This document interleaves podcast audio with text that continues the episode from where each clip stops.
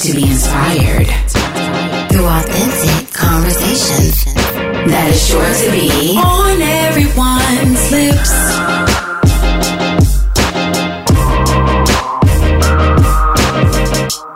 Hello, hello. Welcome everyone to episode 7 of On Everyone's Lips. We are so happy you guys chose to listen to us. My name is Chelsea Jade. My name is Lindsay J. And I'm Monique Nose, aka Mo, and we are the ladies on everyone's lips. On episode 7 of OEL, we dive into the stigma of mental health. We interview special guest Shatia Blunt, a certified professional coach and trained therapist. We'll discuss differences between coaching and therapy, warning signs of mental health triggers, seeking help, and steps to moving your life in the right direction. So, everybody sit back, relax, and enjoy some juicy conversation that is sure to be on everyone's lips. Yes. So, what's up, ladies? What's up? This is going to be a interesting topic. It absolutely is. I can't wait to get dived into this because this is a topic that's been going around for a long time. I think we're going to have some good conversation. So today is Sunday. What y'all been up to this weekend? This weekend, I had a family weekend. Yeah, so yesterday I hung out with my father. We had crabs, one of my favorite. It was so good. We went to the county fair down in Fredericksburg with some of other family members. And um, it's real country down there, real country, but it's such a good time. Where was it at? In Fredericksburg. Oh, okay. Yes, and it's such a good time. So uh, that's what I did. That was my evening. You had some funnel cakes? Yes, I had a funnel cake. I sure did with extra powdered sugar. Extra. Yes. Did you have some fruit on? it? No, I didn't do the fruit. Oh, you got to add No whipped cream. No whipped cream either. No. Nope. What about you, Chelsea J? Just did brunch for my sister's birthday. That's about it. And went to church today. Oh yeah! Happy birthday to our sis. Well, it's not her birthday yet, but Well, it's yeah. coming up July thirty first. So Yes. shout out to the Leos out there. Shout out to the Leos. Leo season. What about you, Shatia? What, what you get into this weekend? Um, I I had um full day mastermind professional development workshop yesterday, and I've been oh. working on presentations. Oh, so that's good. And now I'm here. This is a working weekend, but next weekend I'll be partying in Toronto for Caribana. Oh, My girls So, are so this is the work weekend. Okay. Oh, gonna be Let your hair down next mm-hmm. weekend. Absolutely. Oh, yeah. Let some other things down too. Yes. We're here for it. I know. so y'all know I like to get into my recent topics. So recently, you know, Wendy Williams did an interview on Sirius XM with um, Karen Hunter, and she just happened to mention she was talking about how you know her and her husband, ex-husband, soon to be, um, Kevin Hunter, are going through a divorce, and she mentioned that um, she's still going to keep his last name. You know, Wendy right now, she her name that she's known for is Wendy Williams, but of course, legally, I guess on paper, she has Wendy Hunter has her last name because that's what her ex husband's um, last name is, and she says she's going to keep his last name. What do you guys think about that? I mean, I know they have a son. He's older now because I think he's gone to college, but she still says she's going to keep it. What, what do y'all think about that? Yeah. Um, if, is she not planning on ever getting married again? That's what I was wondering too. I was wondering if she was ever going to get married again. But I, a lot of girls have done that. Don't y'all agree? Like a lot of women have done that, and I don't know. For for me, and this is just my opinion. I always say I probably I probably would get rid of it, just because it, it depends. And I guess it depends on how you guys divorced. Like, do you guys think there's any reason why you would? Like, do you have an opinion on why you would or wouldn't keep it? Um, how long were they married? They were married for like twenty something years. Yeah. right? Yes. So I mean, it's a part of her identity at this point. Mm-hmm. You know, this is Yeah, who she, she has is. been and who mm-hmm. she's presented herself as for the mm-hmm. last twenty years. So to make the decision now after a recent divorce to keep it makes sense. People learn, grow, develop. She may have a different opinion in five years, but right now it seems kind of appropriate because you know a lot of her life is in transition.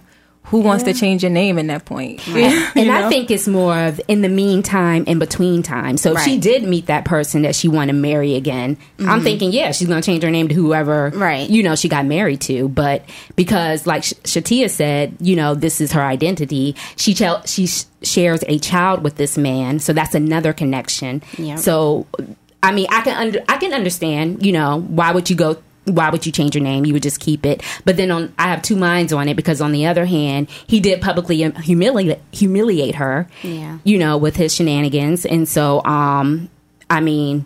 I can understand if she wanted to change the name also, but yeah, you and. I, and I think that's my big thing because I love Wendy, and I just feel like what he did was just so dirty. Yes. I'm just like, What did I he would- do?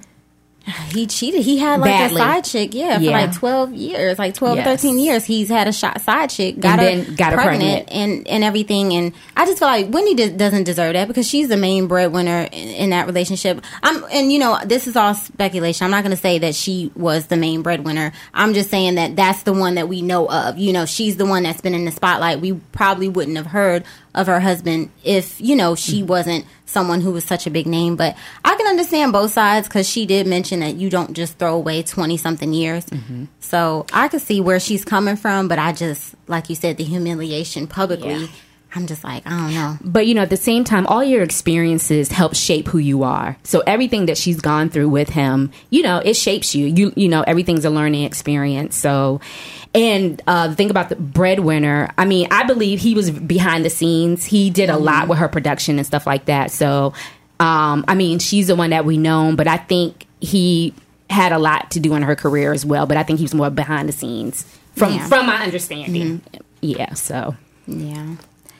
Well, I guess we can go ahead and get into the show.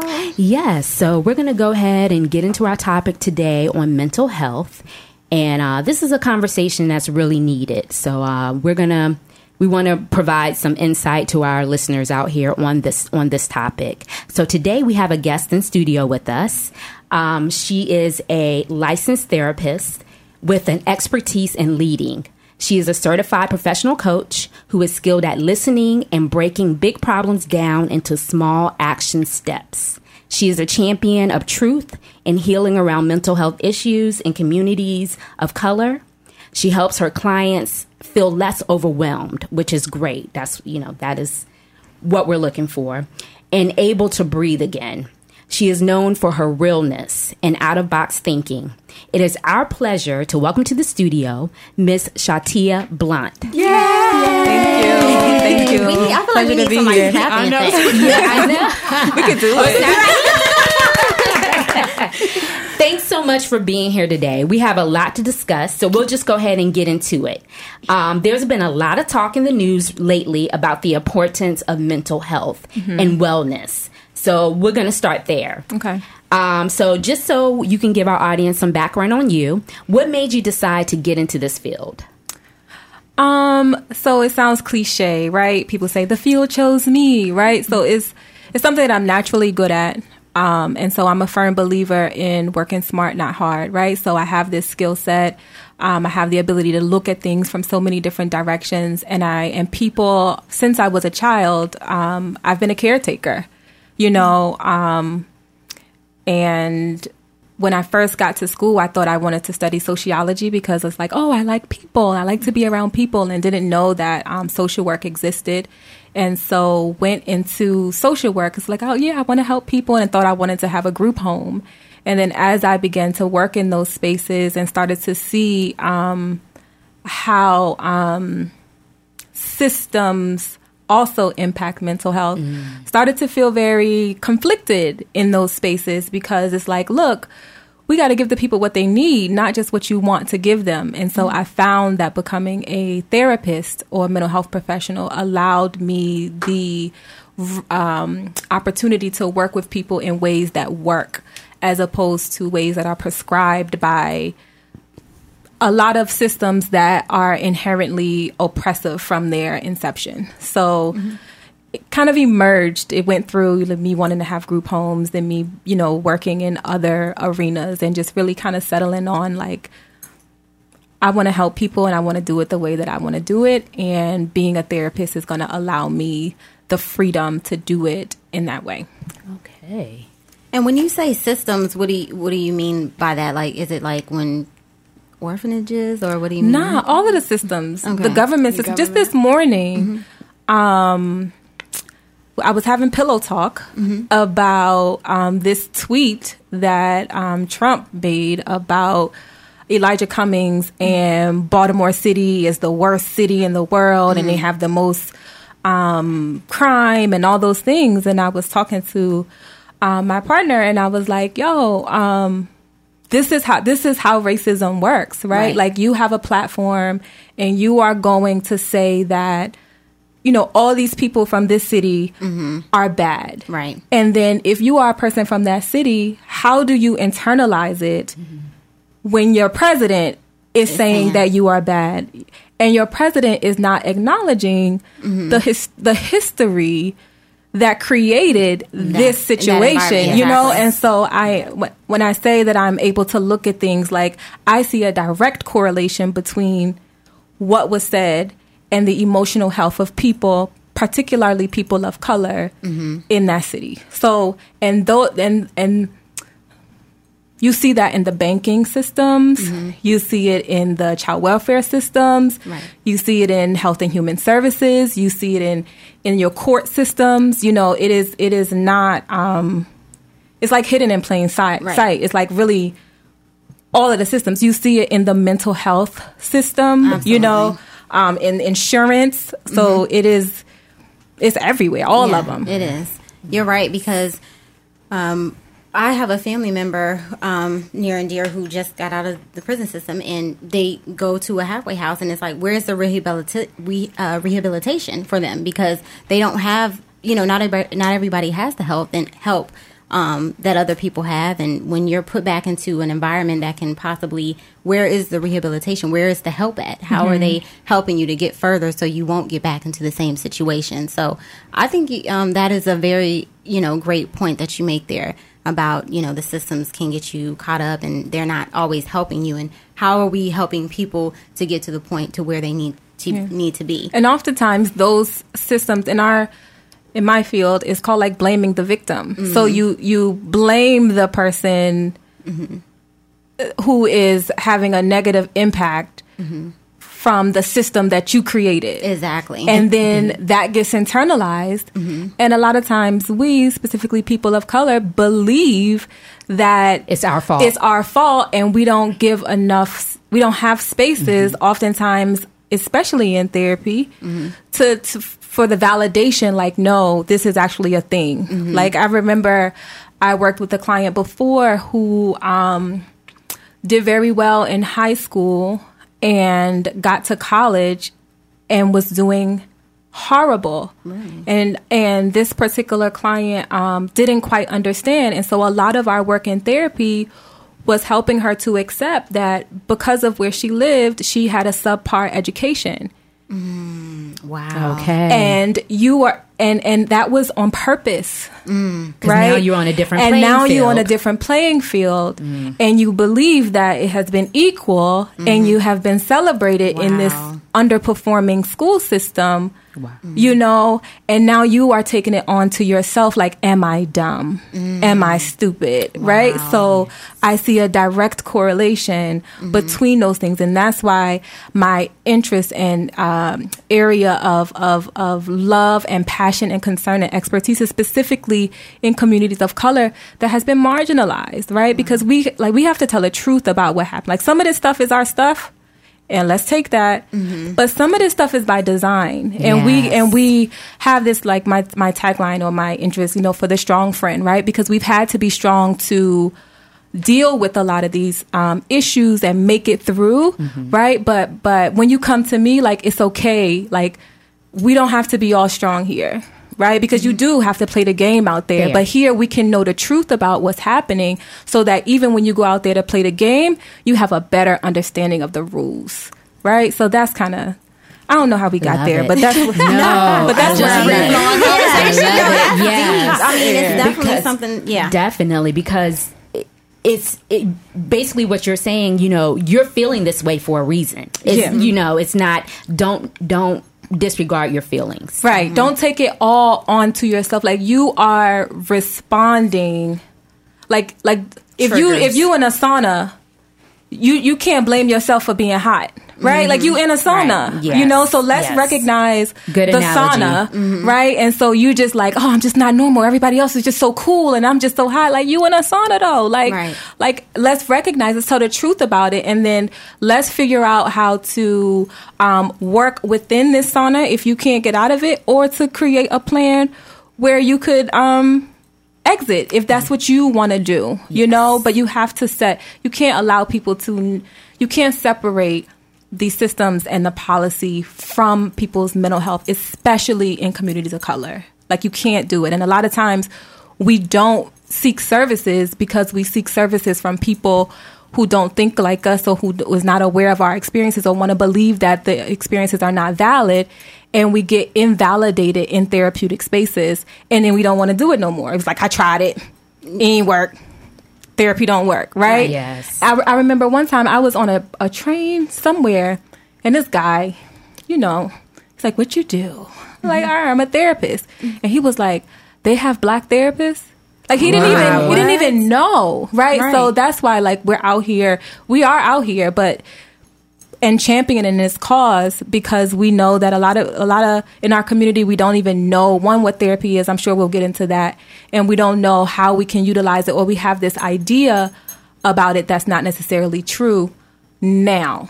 It has been true before, you know, depending But on the no orientation of the therapist, but there are alternatives. It's kind of like a date. Like you go out on a bad date, you don't stop dating forever, right? This mm-hmm. therapist is not a good fit for you, so you find the therapist that is, and don't stop until you do. Do. Yeah. Exactly. And that's a good point that you brought up because there is a stigma in the communities of color surrounding mental health. So what are some ways that we can introduce those introduce a mental health conversation? How do we talk to our friends and get them to open up about that? So our brains are wired for narrative, right? We're narrative. We're we are wired for stories, and um, naturally we are communal. We are social animals. We thrive on relationships. So the best way to get somebody to open up or to talk about it or whatever is for you to do it. It's for you to say, "Well, look, I've struggled with this." As well, or I have a sister who struggled with this, and you make validating statements. In our community, we don't know how to validate. We know how to fix, we know how to jump to a solution, but it's very difficult for us to stay in a moment with per, with, with a person and just make them validate their experience, right? Like using I statements and mm-hmm. like we don't we don't that's that's not a skill that is taught. The skill that is taught is like you gonna be all right. But that's the most invalidating statement you can make to a person who may be experiencing some um, mental health or behavioral health challenges. Yeah. So th- I think you start by how do you introduce the conversation? You validate whatever it is that they're going through um, and then you can share if there's somebody that's close to you because you know like you're more likely to trust a person when you feel like they can either understand you or they've been through what you've been through Exactly. so Being true. transparent. Exactly. So Mhm. true. People love transparency. and then allowing that space where oh they've been through it so i can share because you know it, they've been through this and i feel more comfortable to share Yeah. i love that yeah and not try to fix it because a lot of times people feel like like i got great friends i don't need a therapist and your friends can be very therapeutic small t but they are not therapists big t wow. right? So you, as a friend, you have to be careful not to intervene in a space that you don't know nothing about,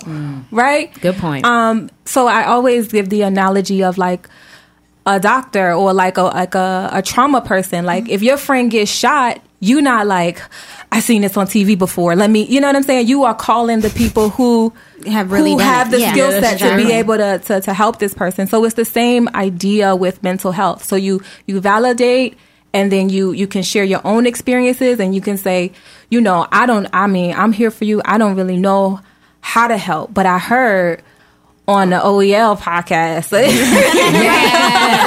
you know, Yes. about this, this, and that. You know, it may be something you want to look into. Um, but if not, that's cool too. Either way, I got your back. Right.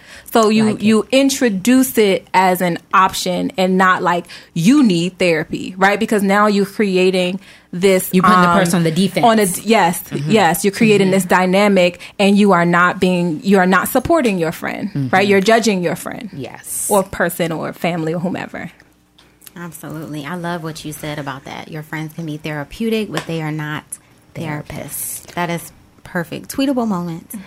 What is the difference between a therapist, psychiatrist, and psychologist? drinking water excuse me so um psychiatrists and psychologists can be therapists right so you have therapy is like a catch-all term a therapist a psychotherapist is a catch-all term and so many of us have different tracks that we get to to be able to be a therapist. Like i mentioned earlier i'm a licensed clinical social worker. That means a lot of my view is about person within the context of their community which is why i talk the way i talk right? That's my training because a person doesn't exist outside of their community. Like that is the context. Um, and so with the clinical social work license i'm able to be an independent therapist you have psychiatrists who are medical doctors they do some therapy, not as much as they used to do in the past because of the um, managed care systems and insurance. So if you're seeing a psychiatrist, unless you are super, super rich, you're probably only getting about 15 minutes. And they are assessing you to see what kind of medications you need to fix whatever's going on with you.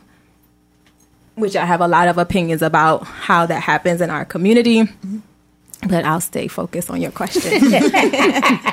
Um, and then what was the other one? A psychologist. Um, also, it was kind of the social work was born out of psychology, but psychology also uses more of a medical model. Nine times out of ten is office based, and they are not necessarily looking at the person in the context of their environment. More so now than when it originally started. When when you know psychology was I don't know the year that it started, but but when it first began, it was more. Um, try not to use therapy words. I want to say like psychodynamic, but it was like it's like really long term, and the the the person is looked at as a subject, as an individual entity that may not have these additional influences. Does that make sense? So the difference, and then you have um, licensed professional counselors, right? They also are. Um, they they don't have the as social workers we have like a social justice mission as well so they don't they they have some elements of that but is is not as intense as it is for social workers but we're all um we all can be therapists depending on you know how far you get in your licensure and such in your education Okay. long answer Oh, good. You broke it down. Good answers. we need it. Have you noticed any trends in mental health recently? Um, trends. I would say that I think it is becoming more acceptable in our communities. I love, like, I like watching reality TV. It's like one of my favorite things to do. I like it too. and, and I um I appreciate how a lot of those women and men are going to therapists On the shows. on the Yeah. shows, right? So like Making it that- more acceptable. making it like more no- normalizing it. You know, Right. um, I really so I do see that more people know about it now. So in terms of a trend, I think the trend is in the educational space where people are now just they're aware that it's an option, right? Whereas before there was like therapist, I'm never doing that, right? And I think it's really interesting that, you know, on a lot of these reality shows there, the therapists are also people of color, male and female, you know, so I do see that as a trend. I wanted um, to piggyback off on this um, question as well because I've noticed that celebrities are getting involved too. Some celebrities, such as Taraji, Taraji, mhm, yeah, she created a foundation and she spoke on the in, la- in June on the congre- congressional, congressional, hearing, and um, I think that's phenomenal because it's needed. It's needed and um, not you know in our community, but as a whole, like Yeah. you know these mass shootings. A, a, a lot of times it's mental health. That's the that's Right. the underlying of it. So it's needed in all realms. And I always say that, um, you know, it, it knows no color, you know, color, Yeah, definitely. uh, creed, gender. You know, anybody can deal with this. And when we talk about stigma, like that wasn't always the belief in our community. It was like depression is a white thing, right? Anxiety, like what? You know, it's like it's not. It's we don't have that. Exactly. Like we just a little stressed. You know, like we don't. Yeah. We don't name it. You Yes. know, um, for several reasons, but I do think people are now, you know, utilizing those terms. Um, but it's also still a lot, a lot scary to to to name it. So yes, Yeah.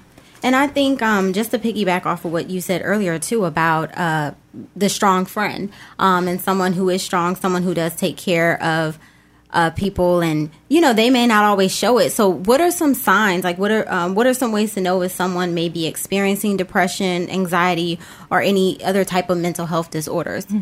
So the strong friend may not exhibit it in the traditional ways, right?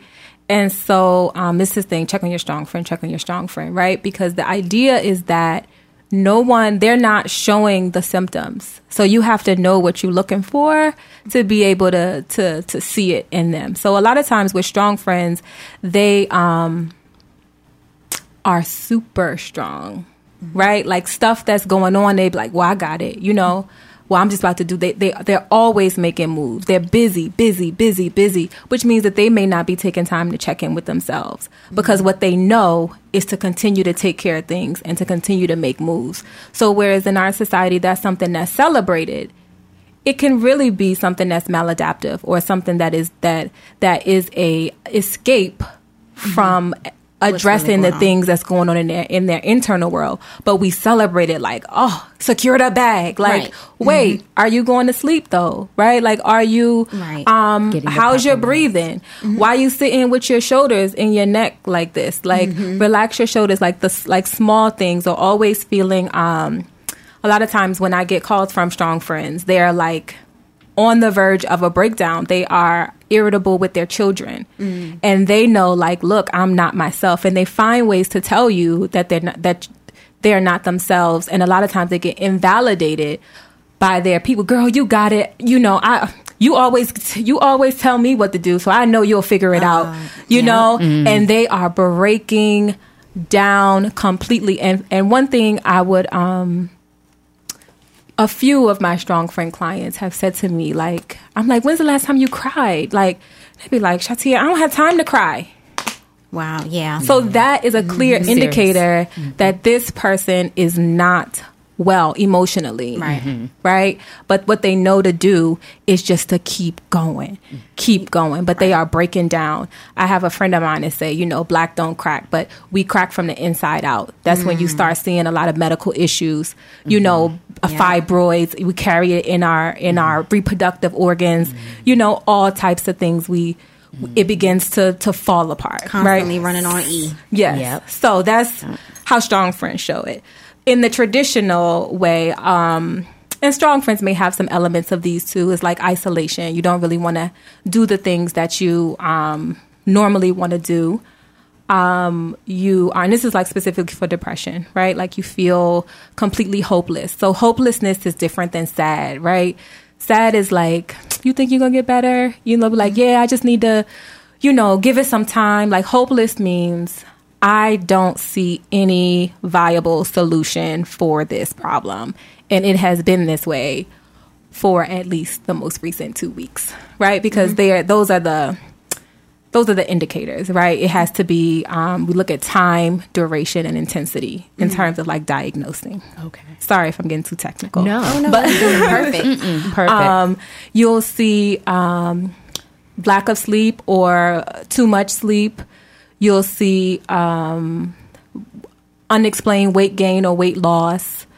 Uh, you'll see um, changes in diet, uh, like those those types of things um, are like like the big indicators. You'll hear them say, you know, they'll talk about feelings of despair or sadness and those types of things. Um, for anxiety, you'll you'll see uh, people um, like work. They're just worried. They're always in a constant state of worry. They're very hypervigilant. They're very not. They're not trustworthy.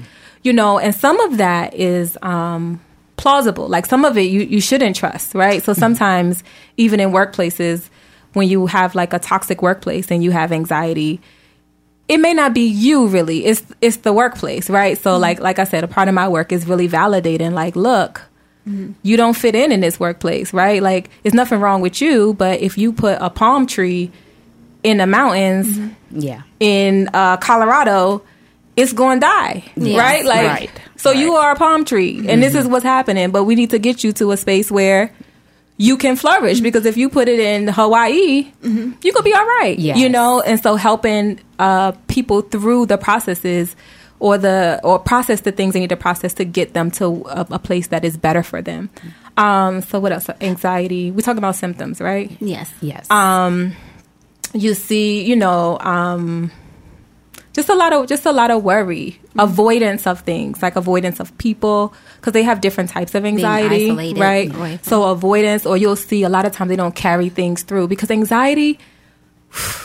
It is debilitating. Like It when is. it gets when it when it when it's um, the most severe, and it hits people like early in the morning or late at night and they have a lot of great ideas and they have a lot of great potential but when that anxious brain starts to talk to them or that anxious mind starts to talk to them it is is debilitating.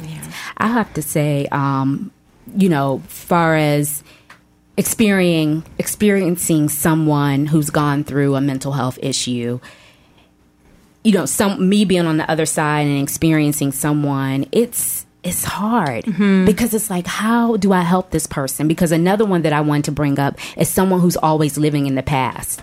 Every time you talk to them, it's always something from the past because they haven't really dealt with it. Mm-hmm. And then and then you know, it goes from that to mood disorders. Like you never know what you're gonna get. You know, mm-hmm. you call one day and then the next day, you know, they're flying off.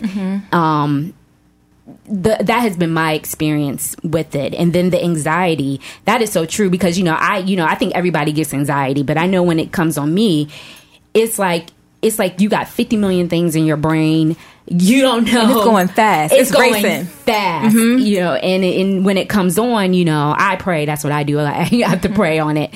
But um it it's it's it's it's something. You know the mm-hmm. mind is so mm-hmm. powerful. And the voice tells you the anxious the anxious mind tells you you're not good enough. You can't do this. You can have the greatest idea ever. And it's like mm-hmm. you can't do this. You stupid. Mm-hmm. You know if your mother didn't even think you can do this what make you think you can do this Yes. right so it's a lot of these it is it is um i like to say like depression is kind of ruminating on on past events things that have happened. And anxiety projects into the future about things that haven't even happened yet. And it mm-hmm. and it debilitates you so you don't move forward. So with each of those things you are not in the present moment. Yes. which is the gift right? That's why they call it a present Yes. right? So you are in the past or you're in the future and you miss the the judge moment right? The moment mm-hmm. where you know of your greatness which is right now because it's what you have. And and if you've had trauma in the past it will project it onto the future to stable to destabilize you so you don't move right? And then and so it and a lot of times they come hand in hand and then when you add on the layer of you know people who've had like traumatic experiences and may have psychiatric issues um, or may even be uh, like bipolar with with psychosis it can it can get really complicated you know in terms of how that person presents to the outside world so how to help the person um, I'll put that back on you. I answered the question earlier. You tell Yes. me. You tell me. yes. So earlier you said that we should um, validate, and uh, you said validate. Mm-hmm. Then you you Also said express your own express your own experience. experience, Also Very help good. and up. then um, say you know I you know I don't have all the answers. Maybe you you should can you could call suggestion, someone yeah. or suggest Yes. that they and then maybe have someone like show that you love them. Like, look, I researched a few people. Psychology Today is a good place. I think y'all found me on Psychology Today, right? I researched a few people. I think that they could probably be able to help you. You know, let me know how could I I could support you in this. And then there's another thing. You're a very good student. I'm also a, I like to teach. So it's important. um, the other thing is you have to be aware of your own boundaries. It is hard to love a person with active untreated or treated sometimes mental illness. It is it is it is hard to do. So you, sh- I am not a fan of um, sacrifice because I they believe that sacrifice breeds guilt, right? So you should only give what you have to that person. Do not give from your empty cup because they're dealing with a a, a, a um, pervasive issue, right? And mm-hmm. so I know in some of the like the questions like, well, how do I help? How do I help? You have to first put your own mask on, right? You have to know what your boundaries are and know sometimes that you may not be able to take that call mm. because you you're not there. Right. Yeah. You know, you have to take care of yourself and then you have to find a way to they're going to have to understand that yeah, this is what I'm coming with and sometimes I'm a bit much for people. Yeah. Yeah. So you, You have know, to recognize that and be real with yourself. And be real with yourself and also be real with them and I and I believe that like the truth creates the space for healing. Right? So you can't pretend that like I'm going to always be there for you. No, there may be some times where I just have to go to sleep and I'll be able to give you a resource. You know? Absolutely. And what do you say? Because you made a very good point about the workplace and and people, um, you know, not recognizing because everybody has to go to work, and I think for the normal everyday person, sometimes we have jobs that are very demanding, and so we come home, we have children, we we have those lives. That's just the everyday life thing. Um, how often are or how do we determine between the difference of you, yo, my job is really stressful. I need to take a break. And do we should we be taking breaks out throughout the year from our from our jobs? Like, is there a time where you say like, yeah, every two months or you know every six months you should be taking a break from work to in order to, you know, revitalize, re-energize yourself because work for everyday person can be mm-hmm. stressful. You know, you have project managers, people who are working in these jobs that your mind is constantly working and not even just project managers, other people who work at the grocery store everyday mm-hmm. life. You mm-hmm. know, you can be stressful. Yes. So I think it's important to remember that you are not your job. You are a person who works there. Mm-hmm. So that means that whatever you need, you should do. So you say breaks every couple months. You you may need to figure out how to take a break every couple hours. And that may not look like getting up and walking off, right? If that is if you don't have a job that allows you to go get some fresh air. The responsibility is then on you to say, okay, how can I be healthy and exist here? And then if you get into a space where you ask yourself those questions um, and tell yourself the truth about it, you may make some different decisions or you may make the same decision with a different mindset. Mm. You understand? Yes. And so for me, like personally, I leave the country. I try to leave the country four times a year. Oh, I love I love to travel. Mm-hmm. I'm this stuff that happens in the in the United States, it is very overwhelming for me Right. sitting as a therapist and and and being that space for people to process their issues it is it is hard work Right. so you know i build into my lifestyle like okay just like i said oh next weekend like i've been working all this weekend next weekend i'm about to go and get busy and have a and have an amazing time and come back rejuvenated and very present and available for anybody who I see on my screen. Right. You Yes. know, um, because I do virtual therapy. So that's that's you have to have that mental break. I call it a mental health day, but I, I love what you said about even figuring out in a space in within a day how do you take that mental break if you can't get away. Me, my therapy is music. I love mm-hmm. music, especially at work when you know you know people are you know you mm-hmm. deal with your coworkers and sometimes it's like you need to turn off from them. Mm-hmm. So I put my earphones in and that takes me to another space and I'm able to do my work and tune out what I need to tune out. So that helps me a lot. I go to my car on my lunch break like I mean may not even go anywhere. But uh, if I need to get out the building, I will go to my car. That is my sanctuary. So um you know, so I I totally agree with that. And then um mental health day if you're able to do it, you know, sometimes you just got to call in and say I'm not going to be in today. and having allies at work is really important. Like having um, people at work where you can just go and and and and talk freely about what you're experiencing in your workday. Yes. And and don't underestimate the power of like two minutes. Take two minutes, ch- do a, a body scan. Like, what's up with me right now? You know, am I tense? Am I, you know, and and and turn your intention and attention toward yourself.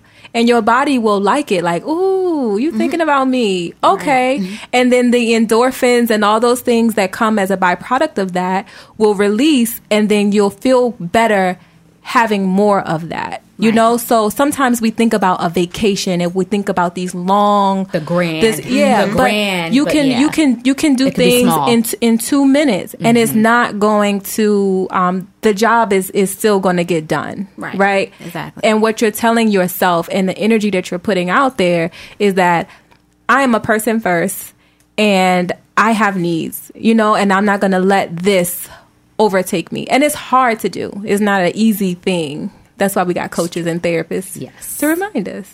Thank you. Yes, she summed it, summed it all up. So, what is the difference in a life coach and a therapist? Okay. So, um, therapy is really about, well, let me say this. As a therapist, there are, you are a lot of different things for your client depending on what their needs are. And sometimes coaching is a part of that.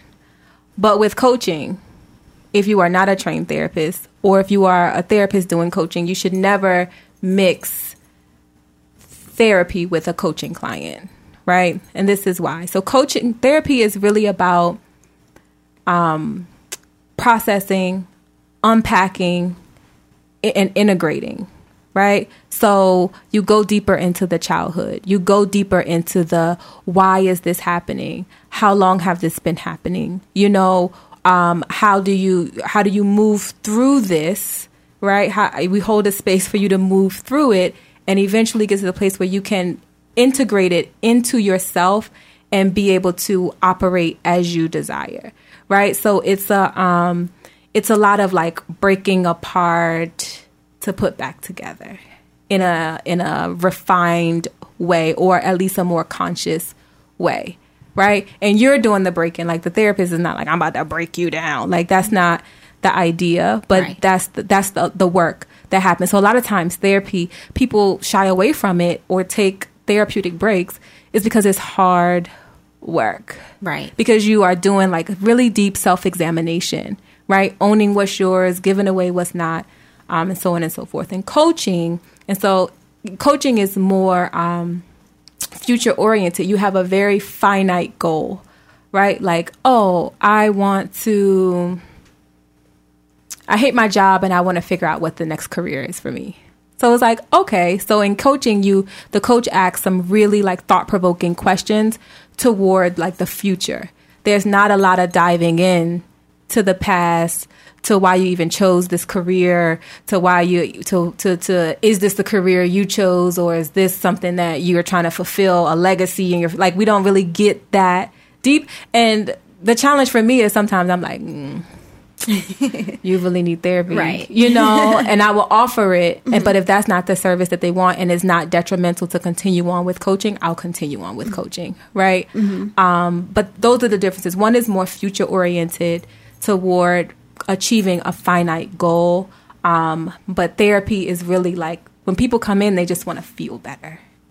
Does that make sense? Yes, it does. but there are some elements of coaching and therapy, right? Um, like even with my therapy, sometimes I give homework. Almost all the time in coaching, I give homework. You know, so So, what's the benefit of a life coach? Having a life. so the benefit of a life coach is to have someone, um, especially for the strong friend, right? If you think about the experience of the strong friend, she or he's the person that everybody comes to. So who are they going to go to, right? To ask them those thought-provoking questions that help to get them to their next level, whatever that may be. So it's really a relationship that is designed to help you to process whatever your next steps are through conversation, right? And then you're able to have a, a very um con you reach usually you reach like a concrete goal. Like for example, there was um, a coaching client that I had who was um unhappy in her job and didn't really know what to do about it. And so in four sessions, we realized that she hated this area. She really wanted to live in California. She was scared as ever to quit her job. So in a session, it was like, well, let's write your resignation letter right now. Wow. Right? That's, yeah, that's let's, bold. let's write it right now. No, I, I can't.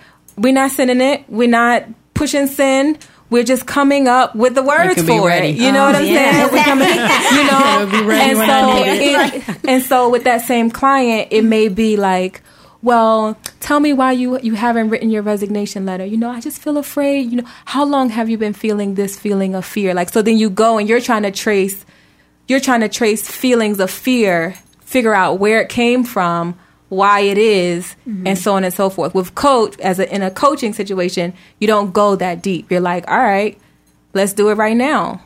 You know, and mm-hmm. right now, yeah, like we got another 40 minutes. We got Right. time to write a letter, you Right. know, and so it, does that I love it. demonstrate Yeah. the Yeah, the differences? yeah. So same client, mm-hmm. and at the end, she ended up moving out west, and she's living her best life. And I think it took us it. about five sessions for her to really get the the the the the, the guidance and the confidence and the support. Like mm-hmm. remember, like you know, this is what you want. You know, you can do this. You Right. can. It's like that cheerleader person for you in a very like overt way.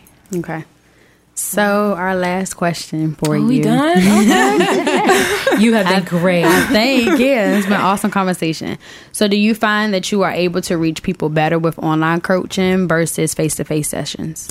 Um, I wouldn't say better. I think it's just as as good. Convenient. Um, yeah, for certain, like like I said, my niche is a strong French. This woman is busy, you know, so mm-hmm. maybe coming to an office is not really um Probable or realistic. yeah, for her. Mm-hmm. And also remember, I like to travel, right? Mm-hmm. So I wanted to set my business up because I also I am not I don't ever forget about me, right? And so I set my business up in a way that wherever I am in the world, I can access my clients and I can I can work and, and make money. You know? Smart. So I say that to say, um, as a as an example of how I really live this, I don't really just sit in and talk greasy. You know what I'm saying? Like I really, it's like a for real thing for me.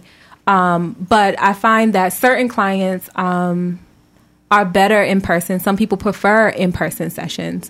And you know they just wouldn't be my client, right? Because my mm-hmm. client is one who thrives in the online space. You know, we FaceTime, we do all, we we're on our phones and computers a lot, and so I don't have a I'm still able to build an authentic connection with a person through a video chat.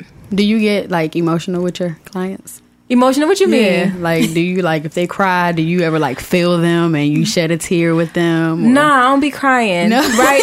because I mean, but do I ever feel like do I ever hold back tears? Yes, but my job in that moment be is to be um t- because what what when when you cry with a person, especially a person who is in your um there for therapy and they're natural caretakers, they will then abandon how they're feeling to console you right? makes sense. And Point. so Okay. that is not the space for it, right? Like, Right. I wouldn't want to do that because I'm I'm not I'm not doing what they pay me to do. Okay. But the stories you hear, like, I don't think it's anything anybody can tell me at this point in my life that I will be That you like that I haven't heard Right. before, right? And so my job, right, is to to show empathy and show compassion, um, not show sympathy, right?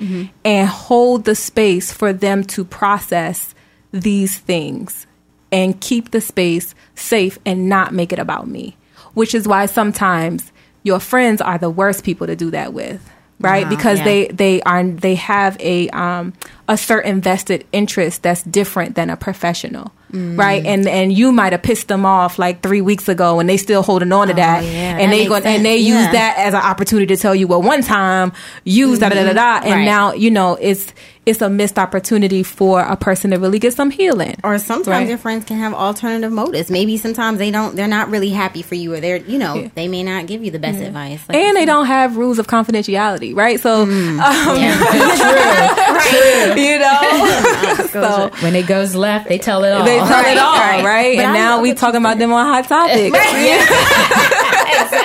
But I love what she said about taking care of herself, though. I love that that you said, you know, Mm-hmm. you're not just um, you know, discussing it, and so, because that's very important. You can't pour from your cup if you don't have anything left over. So that's that's very important to take care of yourself. Take that time out for yourself. So, are there any tips that you want to leave with us before we wrap up? Um, tips for like listeners. Um, or for someone who's on the fence of seeking help? Yeah, I would, if someone's on the fence of seeking help, I would say f- find some therapy options, call them and interview them. Ask them, have you, you know, this is what I'm dealing with. Don't put everything out. Like, don't pour your whole situation out, but give them kind of some broad um, ideas about what you're dealing with and ask them, have they ever worked with someone who had these issues before? Um, what has been their experience? Specifically for people of color what has been your experience working with women of color or men of color?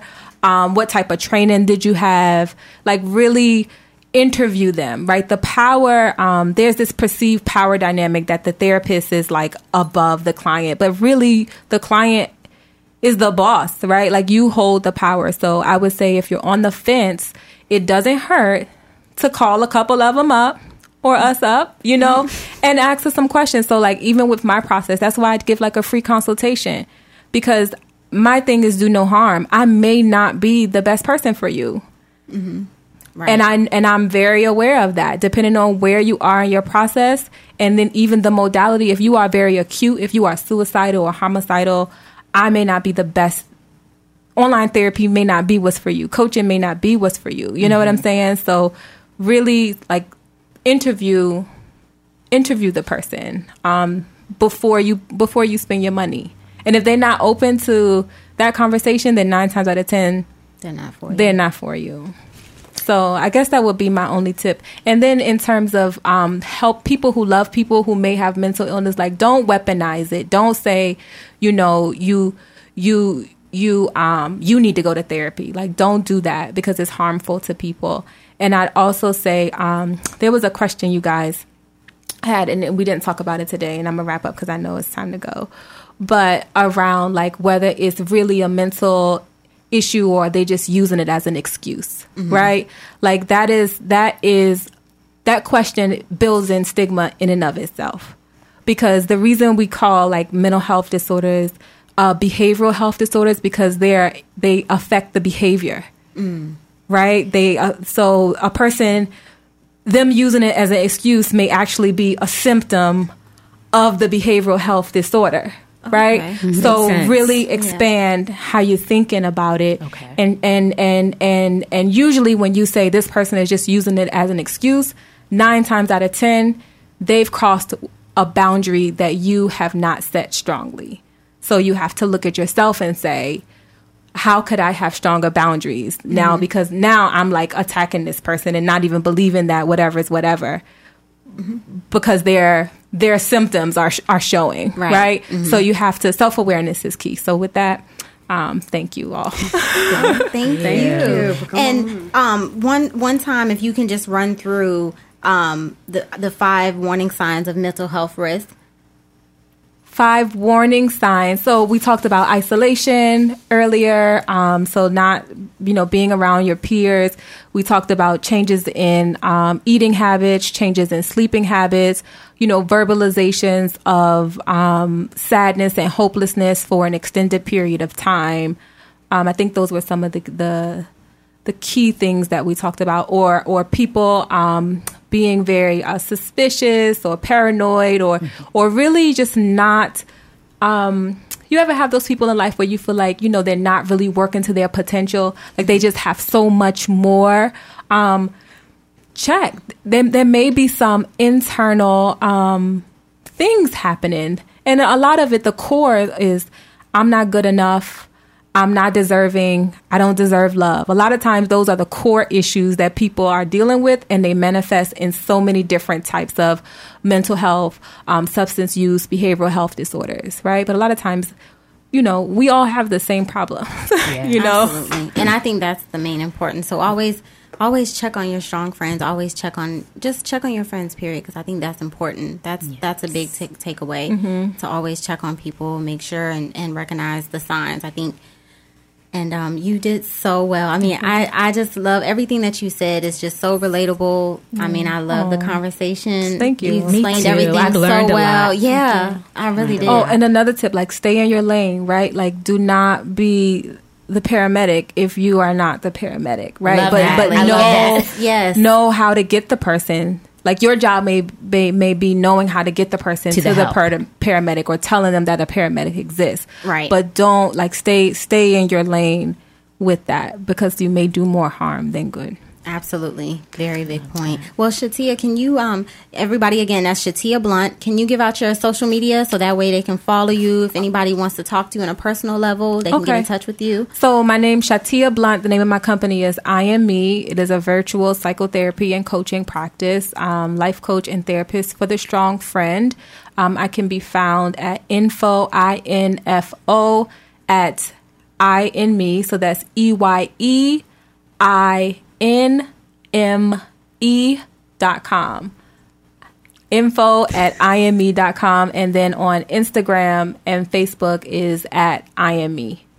So And we're also going to have her information in the description of the show. So if you guys want to find her, if you weren't able to write that down or anything, you, you'll have it at the end of the, the show in the description. So we're going to wrap up. You can email us at podcast at oelshow.com. Our social media, IG and Facebook. IG is uh, OEL Show, and Facebook is On Everyone's Lips. You can contact our feedback hotline at 571 206 8292. There you can give us feedback on our shows, you can give us topic ideas, and you can do so anonymously. Please subscribe to our podcast on Everyone's Lips. We're on iTunes. That's with apostrophe S as well. We're on iTunes, Spotify, Google Play, and other platforms that you may consume podcasts. You can also catch us on the True Radio Network under blogtalkradio.com. Please give us a rating. Five star ratings are very much appreciated, but all honest feedback is welcome. Shatia, once again, we want to thank you so much for joining us in the studio. This Thank has you. been phenomenal. Thank you. I've enjoyed it as well. I've learned a lot. And to everyone out there, until we meet again, live well, laugh often, and love much. Bye bye.